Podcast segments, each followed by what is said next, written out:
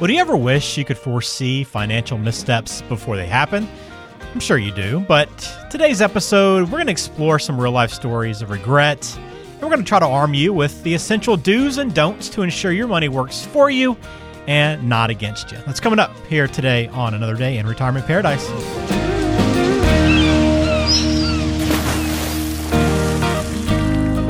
Welcome to another day in Retirement Paradise, your guide to achieving financial independence and navigating the journey to a blissful retirement. Your host is Eric Judy, RICP, a seasoned financial professional with more than two decades of experience and the driving force behind Judy Financial Group. Whether you're on the cusp of retirement or just beginning to consider your financial future, Eric Judy will provide the tools and knowledge you need to confidently plan for a comfortable and fulfilling retirement. Welcome in. Glad to have you on the show today. I am Ben George alongside Eric Judy of the Judy Financial Group. Eric, what's happening today? Oh, just another day in retirement paradise, as we'd like to say. You know, uh, life is good. Green side up for a little bit longer, and before the, the grass turns uh, snow covered. But we're we're doing well today.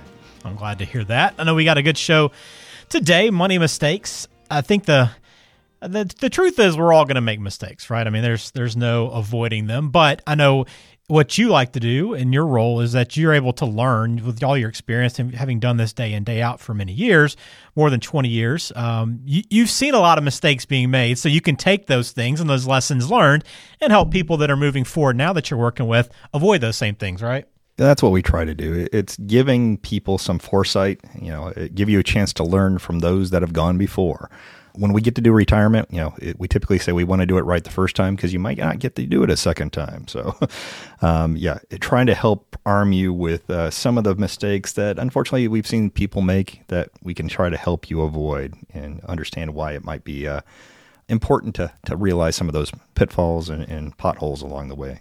Well, Eleanor Roosevelt once said, learn from the mistakes of others. You can't live long enough to make them all yourself. So that's what we're going to try to do today. Let's start off with this one then. Um, I regret taking premature IRA withdrawals. This is a mistake that a lot of people end up making, right? But and it can have a huge impact.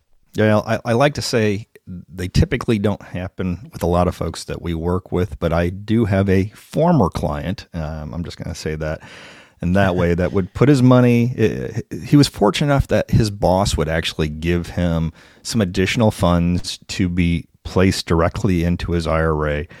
So while he was working 40s, 50s, he would put that amount into the IRA.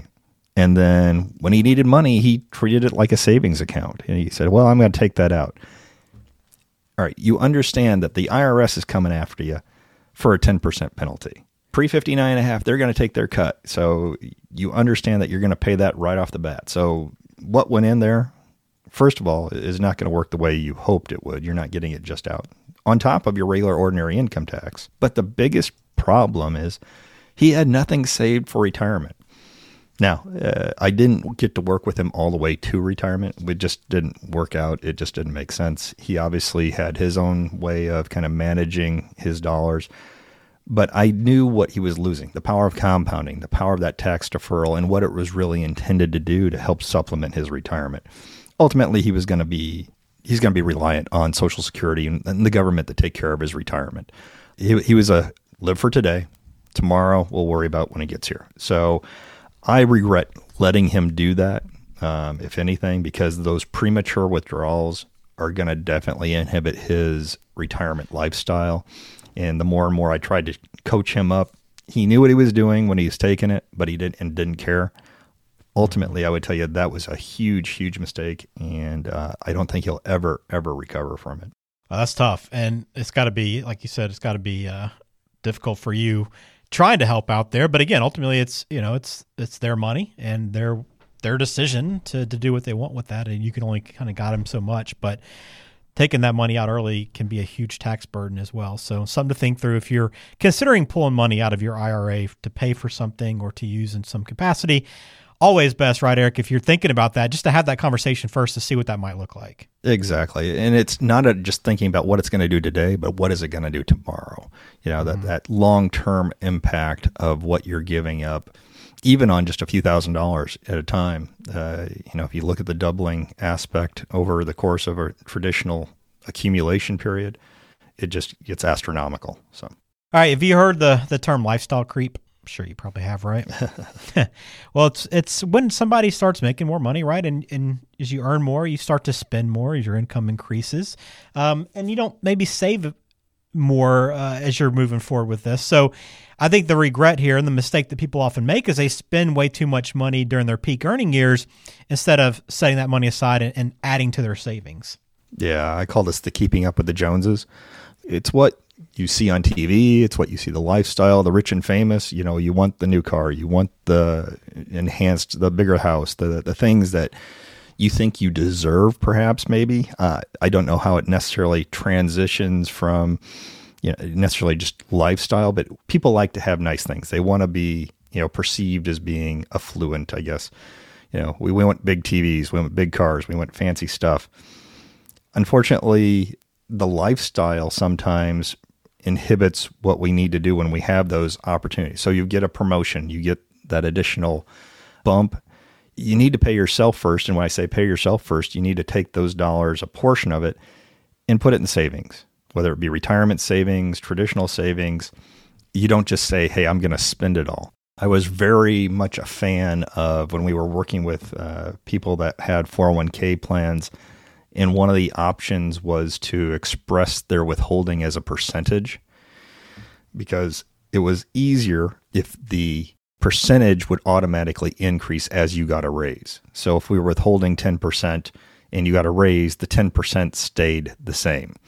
So it didn't it basically took the additional savings automatically for you.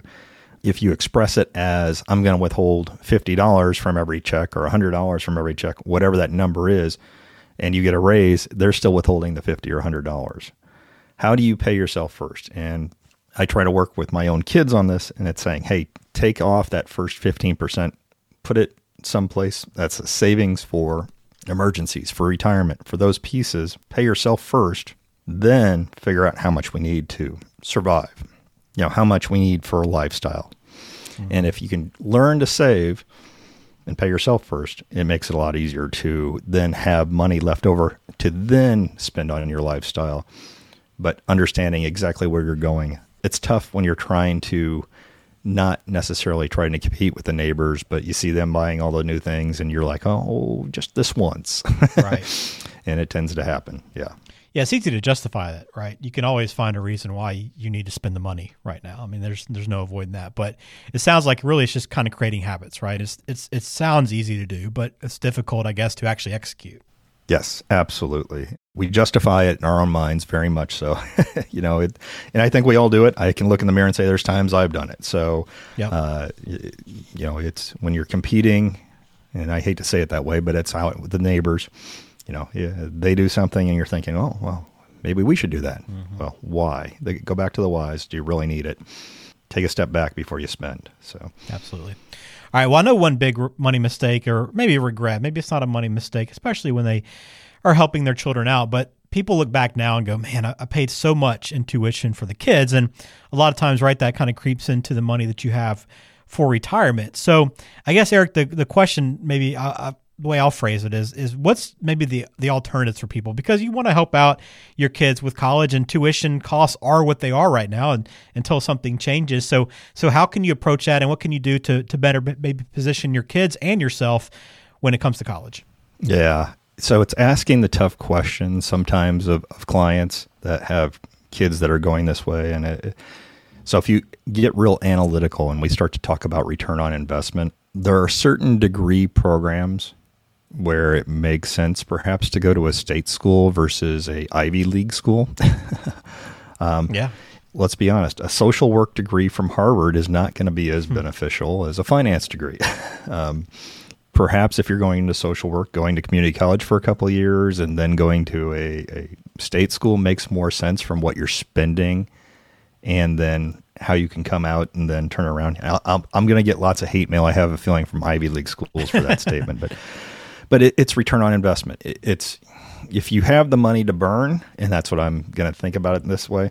You know, you can spend whatever you want on a degree, but if you look at a lot of times what an expected degree is versus you know what it's going to produce coming out, so in our own family, you go in, you know, if you want to get an art degree, do you really even need a degree? And that's a question anymore. You know, if you're going to go into computer programming, yes, there are benefits to having a degree, but there are also paths perhaps that you don't have to get one.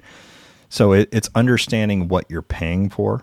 Yeah, if you're paying for them to go party for three years or four years, just understand what it is. It's an investment, and it's, and it's you know it's taking away your retirement for an expense. So, and unfortunately, I, I think somewhat of what we've seen is I call it the helicopter generation of parents mm-hmm. who always want to give their kids everything and make sure that they can be successful. Ultimately, if you helicopter too much and you give them everything, they haven't learned the challenges and the, the shortcomings of, of doing those things. Ultimately, I would tell you college education is the same way. If they don't have any buy in themselves, any skin in the game, you know, do they really take it as seriously? You know, uh, and ultimately, I would say yes. College education is extremely expensive, and the cost of raising a child, I can't even put a number on it today. But if they walk away and it's taken two, three hundred thousand dollars out of your pockets to pay for that, you know, you've taken that out plus compounding of what it could be for you for retirement in the future. So, yeah, if you can take a step back become more logical and think about it as the return on investment. That's really where we want to get you to go when we think about the investment on a kid's within our kids' college education.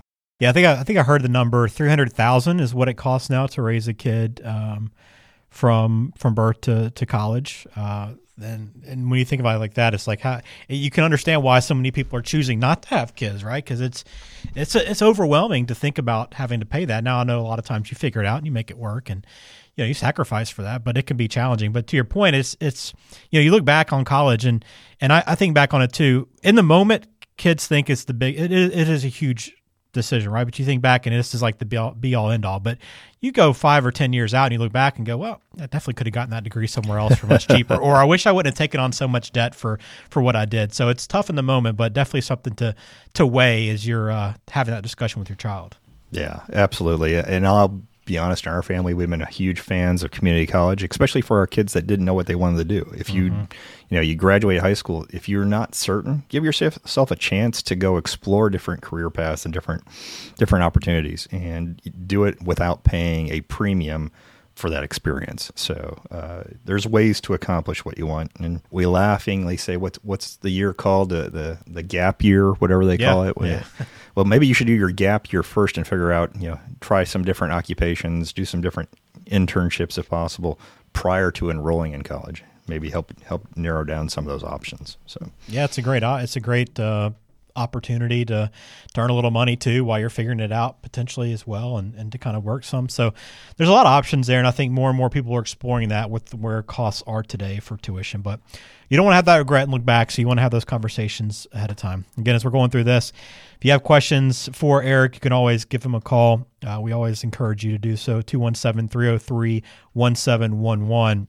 Retirement date. Uh, I know everybody a lot of people, especially more and more now, it seems, are trying to retire early. That's the goal. So that's great. And if you can accomplish that, awesome, right? And that's what you want to help people do if that's their goal. But the regret and the mistake that people make is they retire too early and it ends up costing them, right? Getting out of the workforce can hurt you in a lot of different ways. Yeah, it, we're going to laughingly call this, you know, retiring too early are, are also known as living too long. So hmm. it's it's interesting because yeah, there's just been this emphasis. Um, it seems lately of people being able to retire in their 50s, and depending on their occupations, depending on their field, you know, it, maybe that's easier. I always say there's still some occupations out there that have pensions with guaranteed step ups and colas, cost of living adjustments.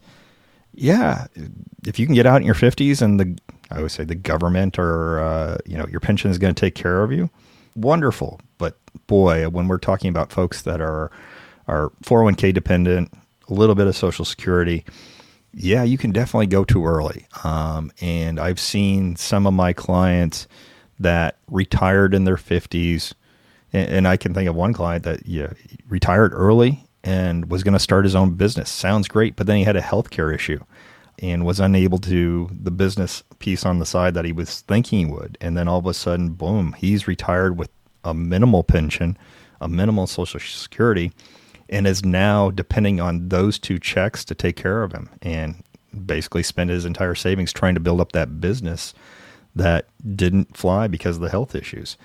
So when people ask when's the right time to go, is it, you know, can I go at 62? Can I go at 65? You know, what should I always love the what should I do?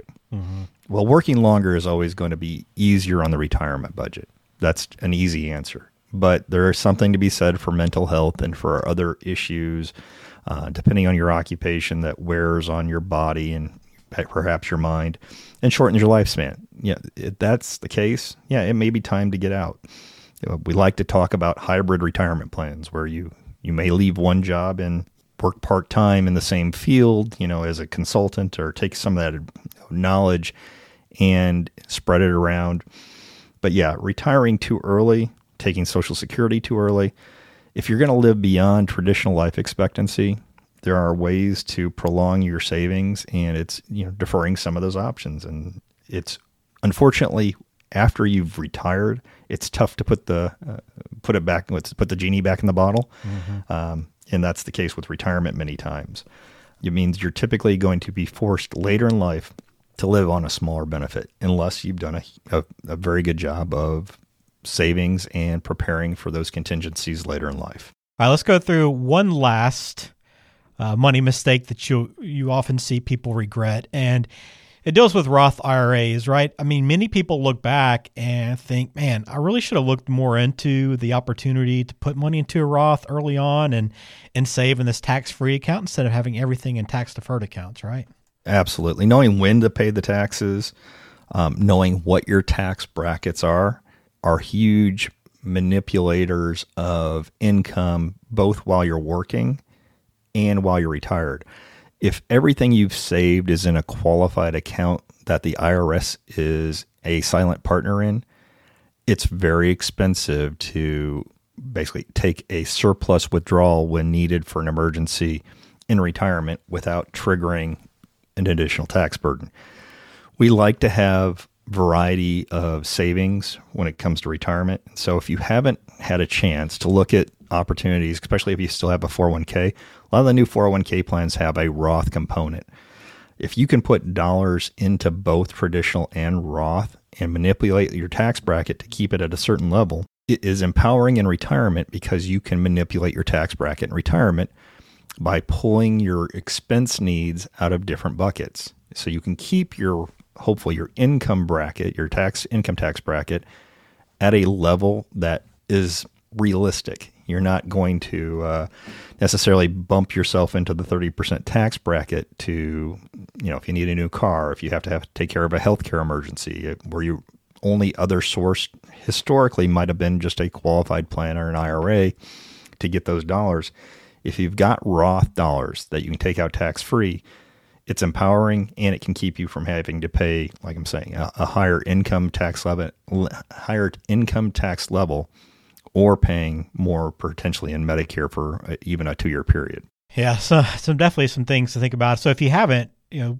looked at the Roth, considered a Roth, or looked more into it, uh, have those conversations now. It's a good time to be doing so uh, because all these money mistakes are avoidable, right? And I guess too, Erica, it, you know, there's a good reminder too. If you do make any mistakes along the way, there are ways to fix and correct things, right? But the earlier you do so, the better off you'll be. Yeah, there, like we're talking about with Roth, there are still ways of doing Roth conversions, but that's another big tax time bomb issue. If you do a conversion, uh, you know, later in life, sometimes that might mess up your Medicare premium if you're doing it too close to the age of 65. So uh, just be cautionary of yeah there are ways to fix it but sometimes the band-aid can uh, still open a gaping wound and you're you're putting a lot of band-aids in place then so uh, it's just don't be you know have any potential regrets if you can know what you're going into ahead of time yeah, absolutely.